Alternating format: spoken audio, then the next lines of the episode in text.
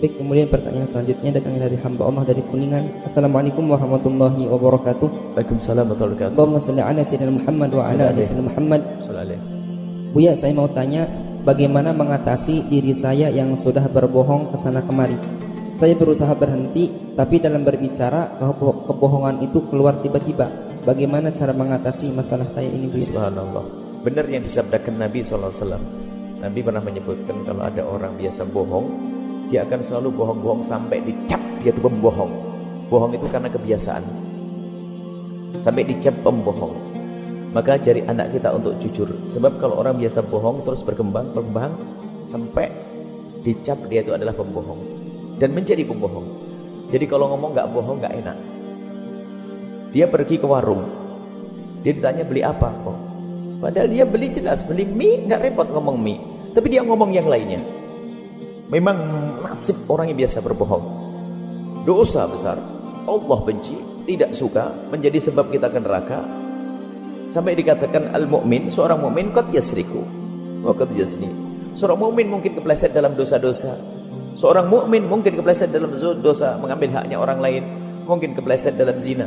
Tapi seorang mukmin yang sesungguhnya la yakdzib tidak akan berdusta. Karena dusta ini adalah subhanallah, dosa itu besar. Jangan dianggap sepele. Maka biasakan kita untuk selalu jujur, tapi ingat jujur ada ilmunya juga. Mohon maaf nih, kalau orang tidak punya ilmu salah. Jujur ini adalah bukan ada beberapa urusan yang nggak boleh jujur. Urusan dosa anda dengan Allah nggak usah jujur sama orang. Karena itu urusan diri anda dengan Allah. Takut salah. Memang kalau belajar ilmu itu kalau setengah-setengah bisa jadi bermasalah. Orang terus terang, seorang anak gadis dia punya masa lalu yang jelek, mau menikah terus terang. Saya harus jujur kata Buya. Bang, calonku, saya sudah pernah zina. Nah, eh, ini kebodohan. Nah, ini makanya ilmu jujur ini penting. Cuman jujur seperti apa? Hanya yang harus kita pahami ada beberapa namanya dusta. Bohong. Bohong, dusta. Berbohong itu adalah haram dosa besar. Pokoknya bohong-bohong misalnya ditanya begini aja harus bohong, tidak ada bahayanya kok. Tanya dari mana? Ya bilang begini. Apa itu? Bohong. Jadi ada orang bohong ngerti bohong. Sampai ada sebuah kisah ada orang kalau tidak bohong nggak bisa. Anaknya paling ben. Abah jangan bohong, Bah. Terus ya. Terus gimana? Ya gitu nak, pokoknya kalau abah ngomong nanti kamu ingetin ya. Ya bah. Nah ya cerita. Ini sebuah kisah tapi bisa jadi contoh kalau orang begitu. Ada tamu langsung ngomong, wah tamuku, kemarin aku pergi hutan, aku bertemu harimau yang ekornya panjangnya 10 meter. Anak bilang, oh bukan 10 meter, 8 meter. Oh bukan 8 meter, 6 meter. Oh bukan 6 meter, 4 meter. Tepuk lagi. Bukan 4 meter, 2 meter. Tepuk lagi. Memangnya nggak pakai ekor ya? Marah. Jadi artinya ada masih ini guyonan waktu di pondok dulu tuh ceritakan orang bohong itu kayak gitu. Kadang-kadang berlebihan. Bohong, coba. Berlebihan. Ini jadi apa pun pembohong, jadi pedagang bohong, jadi ustaz pembohong. Mempelajari ilmu hadis jadi pendusta hadis. Man kadzaba alayhi muta'ammidan falyatabawa maq'adahu minan nar. Jadi ustaz pembohong ngaku ketemu Rasul enggak ketemu Nabi, macam-macam. Oh, Nabi Muhammad ini biasa bohong dia. Lihat aja. Sejarahnya pembohong tuh begitu kalau dia tidak segera tobat takut kepada Allah dan perlu bertahan dia. Dia harus memerangi kebohongan itu. Maka jawaban untuk yang bertanya Anda harus perangi. Anda harus jujur dengan Allah. Misalnya janji aja. Kalau sampai saya bohong, saya bayar 10 juta.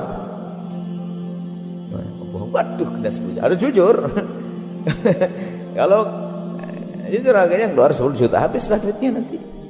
Artinya Anda jujur, kalau ada orang biasa bohong, jujur dan tolong segera dibenahi dan harus berusaha.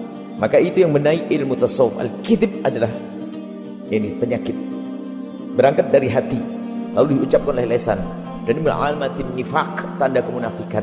Kalau orang biasa bohong bisa jadi dia munafik, orang yang tidak punya iman di dalam hatinya, naudzubillah, takutlah kepada Allah. Maka anak-anak kecil kita pun harus kita biasain ajakkan ujuk jujur. Cuman kadang kita ini namanya salah mendidik karena tidak pernah belajar mendidik. Di saat anak jujur kita hantam, kita marahi. Di saat bohong kita maafkan. Kalau di saat anak kita jujur melakukan kesalahan sebesar apa pun dia sanjung tentang kejujurannya. Kalau ingin menegur kesalahannya, waktu yang berbeda. Sama Rasulullah pernah Sayyidina Imam Ali bin Abi Thalib. Suatu ketika pernah ada waktu perang Badar itu. Sayyidina Imam Ali itu menangkap satu orang. Nabi lagi sholat. Menangkap dua orang itu. Lalu ditanya oleh Sayyidina Ali. Hei kamu siapa? Kamu mata-mata? Bukan, saya hanya pengembala di sini cari air. Bohong, kamu mata-mata. Bukan, dipukuli. Kamu mata-mata. Iya, saya mata-mata. Awas ya, kamu jangan bicara mantap bunuh. Pokoknya dia diancam, jangan melakukan ke, apa, jangan merusak. Pokoknya jangan melakukan kesalahan di sini. Pokoknya kamu pulang saya bebaskan tapi kamu tidak boleh memberikan kabar tentang apa yang ada di sini. Baik, pergilah anak muda, dua anak muda itu dimarahi oleh Sayyidina Ali dan dihukum. Apa dilepas? Akhirnya Rasulullah SAW tersenyum, "Ya Ali, wahai Ali. Aneh kamu itu. Di saat dia jujur, kamu pukulin. Di saat dia bohong, kamu lepas."